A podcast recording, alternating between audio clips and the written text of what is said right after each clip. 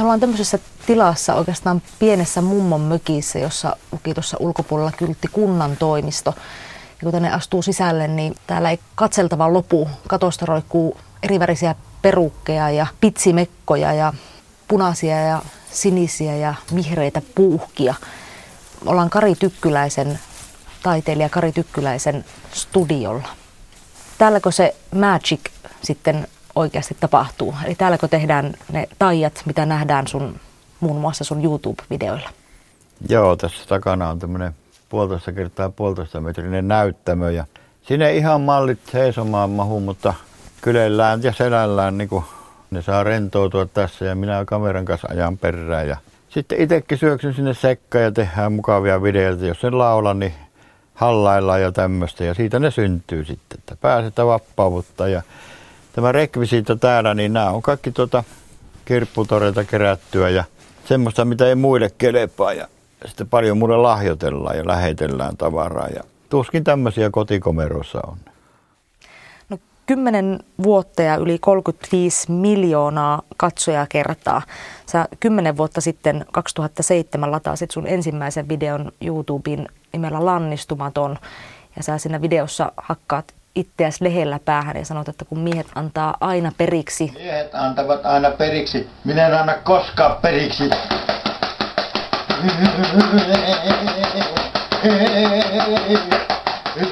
Ja nyt ollaan tässä tilanteessa kymmenen vuotta myöhemmin ja tuommoiset katsojamäärät. Miten sä itse tätä tilannetta ajattelet ja muistelet tuota kymmenen vuoden takastakin? Silloinhan mä en tiennyt ollenkaan, mistä on kysymys koko YouTube-ilmiöstä, kun en mä tiennyt, mikä on YouTubekaan. Ja näin se vaan menee ja siitä on tultu pitkä ja innostuttu niissä ja nyt on, kameratkin on sen laatuisia, että tulee jo 4K-tavaraa ja se lannistumatohan sai ansiota kehitysjohtajasta meillä, että oli niin tyhmä ukko, että se sai mut aina suuttumaan ja nimenomaan sillä lailla suuttumaan, että se ei tehnyt mitään. Niin pakko purkaa näin ja se on onneksi kantanut näin pitkälle ja se on tuonut lohtua monille muillekin, sitä palautetta tulee koko ajan joka päivä, että joku pikkupoika tai aikuinen mies lähettää video, että hänläkään, hänkin lyö ittiään päähän lehdelle ja sanoo, että en anna periksi. No YouTuben käyttö ja koko tupettamismaailmahan on muuttunut ihan hirvittävästi kymmenen vuoden aikana ja on tullut paljon lis- lisää varmasti YouTuben käyttäjiä, mutta myöskin videoiden lataajia. Miten sä sinne joukkoon, Kari Tykkyläinen, istut? Joo, sitä mä oon itsekin miettinyt, kun tuota, siellähän on valtavia katsojamääriä tämmöisillä hömppävideoilla, eli jotakin onnetonta sukkahousuräppiä ja typeriä juttuja ja sitten ajetaan seinää, jotka viihyttää nuorisoa.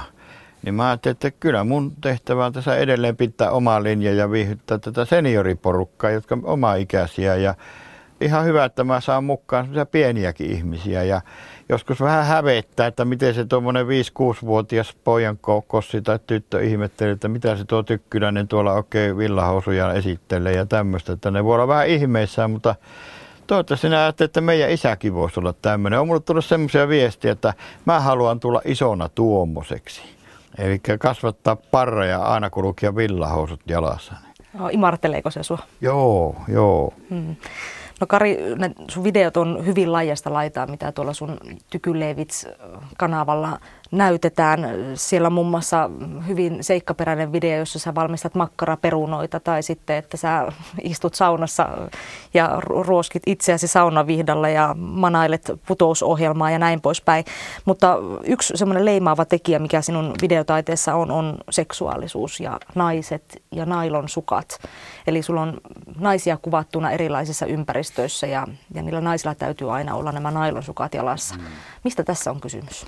Se on sieltä lapsuuden semmoinen tavaramerkki, eli mä en halua koskaan unohtaa sitä lapsena sitä ihanaa kokemusta, kun minua naiset halasi ja se jäi se kylmä nailonsukka poskiin, se tunto edelleen ja siihen aikaan oli kaikki niin aistikasta ja kaikissa 50-luvun elokuvissa italialaisissa, niin se on jotenkin se sauma siinä, se on vähän niin kuin, se ei ole mikään sote-sauma eikä maakuntauudistussauma, se on vähän, se sauma johtaa niin kuin tavallaan ennen miehet seurasi sääriä saumaa pitkin ylöspäin ja ootti, että siellä on se perhe ja onni oottaa. Ja se on jotenkin hieno, se on semmoinen eroottinen ja siksi mä haluan niin näidenkin perheemäntien, jotka mulla mallina on, niin kokeilla, miltä tuntuu olla niin hieno, erottisesti sillä hieno, hieno varainen, koska en mä tykkää mitään haaraanvälejä enkä, enkä rintoja näytellä eikä näin, niin, koska ne on upeita tulee niistä naisista asustuksen myötä. Et pientä leikkiä. Mm. Sä oot tehnyt yli 3000 videota ja niissä videoissa on yli 50 eri naista käynyt esiintymässä ja he on ollut, ollut sulle mallina. Mm, kerroit tuossa just, että se on tavallaan semmoista seksuaalisuuden ja, ja erotiikankin esille tuomista, mutta se ei aina ole poikinut mitään semmoista pelkkää positiivistakaan, vaan nämä sun mallit on myöskin saanut välillä aika ikävää palautetta. Joo, suomalainen mies on mustasukkainen ja sen mä ymmärrän vielä, mutta tuommoinen asia kuin työpaikkakiusaaminen, sitä mä en niin käsitä. Että mä oon jopa puhutellut sellaisia ihmisiä, jotka naljailee siellä työpaikalla, että heitätkö pois vai pannaanko sinutkin vilimiin mukaan. Että tuota, niin oon saanut jo semmoisen naljailija itsekin tänne malliksi kilpailemaan näiden muiden kanssa. Se on loppunut siihen. Sä oot itse ollut yli 40 vuotta naimisissa saman naisen kanssa ja, ja teillä on yhteinen pitkä liitto takana, niin mitä sun vaimo ajattelee näistä videoista? No ei Marianne kun yhden kerran soittanut suolle perään ja silloin kyllä kyse siitä, että ruoka menee kylmäksi tai lihaketto pallaa kattilassa, mutta meillä on semmoinen luottamus keskenään, että Mari tietää, että minä olen silloin kotona paljon virkeämpi, kun minä saan ihastella jotakin muitakin naisia. Kyllä se Marjalena on silti se ykkönen siinä, mutta se tietää sen, että mä, mä elän siitä onnellisuudesta, kun mä saan purkaa näitä lapsuuden menetettyjä kauneusarvoja näiden vilimien kautta.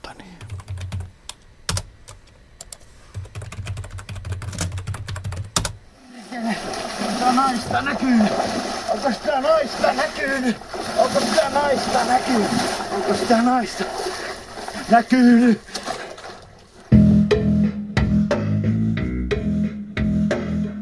Videotaiteilija ja kuvanveistäjä Kari Tykkyläinen. Kuinka paljon sinä itse seuraat sun omien videoiden latauksia ja, ja katsojamääriä ja muuta? Kyllähän sitä täytyy jollakin tavalla tulla itsellekin aika tärkeää.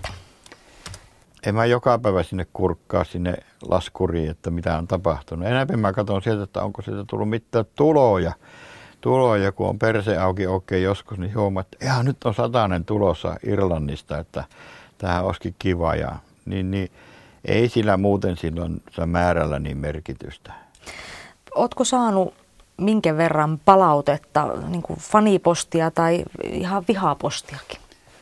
Fanipostihan tulee yleensä kehuna ja lahjoituksina. Mulle tulee aina semmoisia salaisia paketteja postia, jossa lähetellään kamppeita, nailonsukkia, kenkiä, korsetteja, kukkamekkoja ja soittimia ja kameroitakin on jopa lähetetty – sitten on se toinen puoli, että mähän pystyn heti poistamaan ne katsojat, jotka niin kuin alkaa keljuun, että onko nämä ihan pimeä ja what the fuck. Ja yksi jännä asia on se, että moni on huolissaan siitä, että tämmöinen kuva annetaan Suomesta ulkomaille. Se on minusta hyvin monesti pompannut esiin. Ja nyt kun amerikkalaiset halunnut tämän levityksen ja näyttävät telekarissa meidän suohiihtovilimmejä ja korkokenkäkukkamekko suohiihtoja ja ovat aivan ihmeissään siellä, että tämmöistä meininkiä ja ovat riemussaan siellä, niin, niin, niin toivottavasti mahdollisimman paljon näytetään niin ulkomailla. Sen jälkeen suomalainenhan ei, ei niin enää kysele, että minkä takia Suomesta annetaan tämmöinen kuva. Mm. Sullahan tuli siis Amerikasta yhteydenotto, jossa he halusivat näyttää sun videomateriaalia. Missä Joo. se siellä nyt näkyisi? Mä annoin, myin niin niille lisenssin neljään videoon ja ne näyttää siellä telekkarissa ja siellä ne Amerikassa naurat, on siinä mahdoton läskiukko sarkahousussa henkseliten kanssa twistaa lavalla. Sulla on tullut myöskin jotakin hyvin ikävääkin palautetta tai, tai jopa uhkailua. No onhan tullut tappouhkauksia ja hyvin paljon ne uhkailut kaikki liittyy maahanmuuttoon. Mm. Oletko sä koskaan säikähtänyt oikein kunnolla? No sen säikähin silloin oikein kunnolla, kun mulle sanottiin, että sut tapetaan, jos tuota, laitat yhdenkin maahanmuuttajan kanssa vilimi. Mutta mä on sen verran hullu, että mä vaan laitoin lisää ja soitettiin ämpäreitä Irakilla, Irakin poikien kanssa, jossa ne kertoo tarinansa Irakin kanssa, miten on tänne joutunut ja minä kerron, miten minä olen tänne Siurualle joutunut ja siihenpä se loppu, kun osaa hyvin vastata niihin ja, ja uh, sanoo, että jos mä oon tosissaan uhkailla, niin kyllä meillä Suomessa on tuota, poliisivaltiona järjestys sen verran, että kyllä mä sieltä apua saan. Ja olisi se kyllä aika mahdotonta, jos joku YouTube-filmin kanssa pantaisi mullekin kuula kalloon, niin silloin, silloin sitä olisi melko marttyyrinä tässä maailmassa saisi kuolla.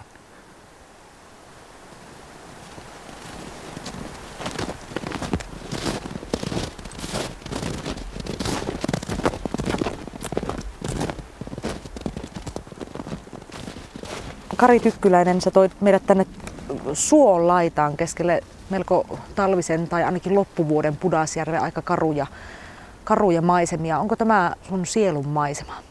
Se on sillä lailla sielun maisema, kun tuota, silloin kun mä lapsuuteni veti Oulussa, niin mulla piti olla aina horisontti näköisellä. Eli mun piti olla merenrannassa, niin sitten kun mä jo, joutuin tänne Korpeen ja perusti oman kansantasavallan, niin täällä on nyt se horisontti, on mulla tuo suonlaita. No sä oot Pohjois-Karjalasta alun alkujaan lähtösi ja, ja täällä Pudasjärvellä olet asunut nyt kuitenkin jo monta kymmentä vuotta. Mm. Minkälainen paikka Pudasjärvi on sun kaltaiselle taiteilijalle, joka tekee seksuaalisävytteisiä YouTube-videoita muun muassa? Tämä on niin sopiva ahistava paikka, että mä oon sanonut, että tämä on niin surkia paikka elää, että täällä voi kaikki kääntää toisinpäin. Eli aina on suunta positiivisia. Täällä on vain suota ja ihmiset on samanlaisia kuin suotkin, yhtä tylsiä, mutta ne innostuu sitten, kun niitä vähän annetaan virikkeitä. Mm. Onko sinua koskaan ahistanut olla täällä? Oletko sä saanut ryöpytystä siitä, että sä oot semmoinen kuin sä oot? Voi, että kysyt vaan kuinka monta kertaa ahistunut. Silloin kun mä muutin tänne 70-luvun lopussa, niin tuota, mun piti aina karata täältä. Sitten mä soitin vaimolle, että arvaa missä nyt on. Niin Mari yritti arvata, että onko mä Kuusamossa, Oulussa, Rovaniemellä vai Tampereella. Ja aina kun emäntä keksi siihen parempi vaihto, kerran oli Rovaniemellä ja Pohjahovista soitin. Ja, että mä oon kuule eka kertaa elämässäni Pohjahovissa täällä Kullankaivajien kapakissa, niin Mari sanoi, että on vai, mulla on täällä tanskalainen pyöräilijä nukkuu tuossa sohvalla. En ole ikinä tullut niin nopeaa Rovaniemeltä kotia, kun silloin tuli ja ahistukset loppu siihen. No Kari Tykkyläinen, susta on tututtu näkemään sun videoiden kautta sellainen hauska ja humoristinen ja kepeä puoli. Mikä Kari Tykkyläisen vetää vakavaksi? Kyllä mut vetää vakavaksi ensinnäkin tämä luonto. Tää on tosi julmaa talvella ja kyllä mä aika vakava mielinen on, kun mä mietin itsekseni niitä ideoita, mutta sitten se purkautuu siinä huumorina ulos, se vakavuus. vakavuus ja Mä oon hirveän huolissaan täälläkin Pudasjärjellä, kun tää on harva asuttu alue, niin täällä on paljon semmoista outlaw-meininkiä, että on, on vanhoja poikia, jotka elää äitinsä kustannuksella siihen asti, kun äiti, äiti vielä elää. Sitten kun äiti kuolee, niin ne juo itsensä hengiltä ja ne ei ole tekemissä minkään yhteiskunnan järjestelmän kanssa. Ne ei ole sossussakaan eikä työkkärissä eikä missään. Ne on vaan outlaw-sankareita täällä syrjäkylillä ja niistä mä oon eniten huolissa. Ja siksi mä tein niitä vilmejä näille peräkammarin pojille. No ihana, kun joku tulee sanomaan tuolla marketissakin, vaikka joku peräkammarin poika, joka käy kerran puolessa vuodessa tuolla kylillä, niin tulee sanomaan, että sulla oli hyvää vilimissä ja pojat tien jälkeen ihan niin kuin lähtee lentämällä, kun minä vähän kehasin, että pitäisi tulla teidänkin perälle tekee joku vilimi, että lähdekö mukaan? Joo, kyllä mä voisin alkaa. Näin. Sä taidat olla niin kuin sisimmiltäsi myöskin aika herkkä ihminen, vai tulkitsenko mä sua väärin? No ainakin teatterissa tulee aina tippa silmään kuin herkkä, herkkä kappale, mutta kyllä mä oon herkkä ja ollut aina. Mikä asia on saanut sut viimeksi itkemään? Puntti Valtonen kumarsi yleisö uploadissa se mua vähän itketti, kun se oli niin herkkä hetki. Ja isän kuolema kuolemaa tässä pari vuotta sitten, niin ei mua itkettänyt se isän kuolema eikä se ruumiin pukeminen eikä mikään, mutta se kun äitiä itketti, niin mullakin vähän itkettiin.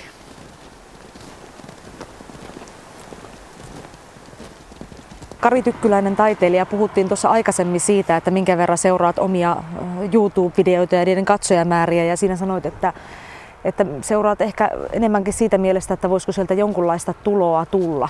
Mm. Miten sinun kaltainen taiteilija rahallisesti pärjää ja elää Suomessa? Tuossa Helsingissä olin puolustamassa kult, Pohjoisen kulttuuri- ja taidehallissa, niin keskustan Timo Laaninen kysyi, että paljonko ne yleiset tienat, niin mä sanoin, että semmoinen alle 500 euroa on tienannut viimeiset 10 vuotta kuukaudessa.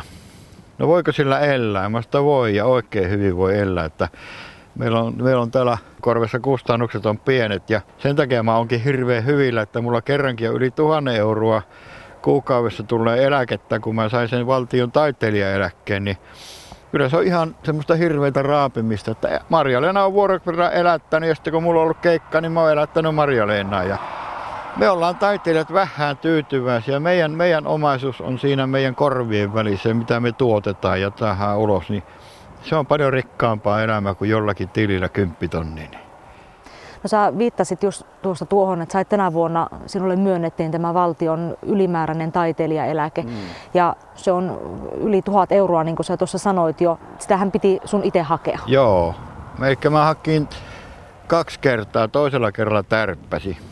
Oli mä puolta penkiltä. En mä, mä en ole koskaan niin pitänyt ittiäni. Muthan lasketaan marginaalitaiteilijaksi, johon kuuluu Irkka Juhani Takalo Eskola, Pirtola Erkki Vaina ja minä Kesti Jonne Vaina ja ja sehän tässä huolestuttakin, kun mä sain taiteilijaeläkkeen, niin Jonne kun sai taiteilijaeläkkeen eli kaksi vuotta, Pirtola kun sai taiteilijaeläkkeen eli yhden vuoden, Alajärvi Erkki sai taiteilijaeläkkeeni eli yhden vuoden. Niin nyt mä oon huolissaan, että montako vuotta mä elän, niin mä kävinkin sitten heti terveyskeskusta hakkeen sokerilääkkeet ja verenpainelääkkeet, että koittaisin nyt kolme vuotta ainakin eletään ja nautitaan valtioeläkettä, mutta näin näköjään on semmoinen linja, että Suomessa kippaa taiteilijat sitä mukaan, kun saa näitä valtioeläkkeitä. Toivottavasti en nyt minä vielä, kun mulla on paljon vielä tekemättömiä asioita. Se rahallisesti on iso juttu ihan varmasti, koska se on loppuelämän ajan se taiteilijaeläke, mitä sä sitä saat. Mutta onko se henkisellä tasolla kuinka iso juttu? Tuntuuko se siltä, että, että mun työ on tunnustettu? Kyllä se on. Kyllä se on ja sitä kattelee omia töitäkin vähän eri silmällä. Että, että tuota... Onko sulle tullut jotenkin herjaavia tai pahaa mieltä aiheuttavia kommentteja tuosta taiteilijaeläkkeestä?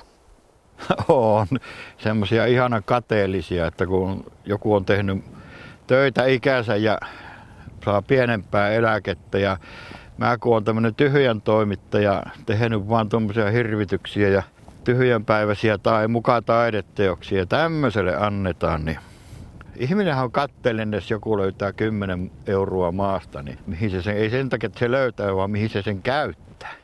Mutta se ei sua sen kummemmin Ei, ei. Ne saa vastarahjaksi tästä onnelliseen ihmiseen.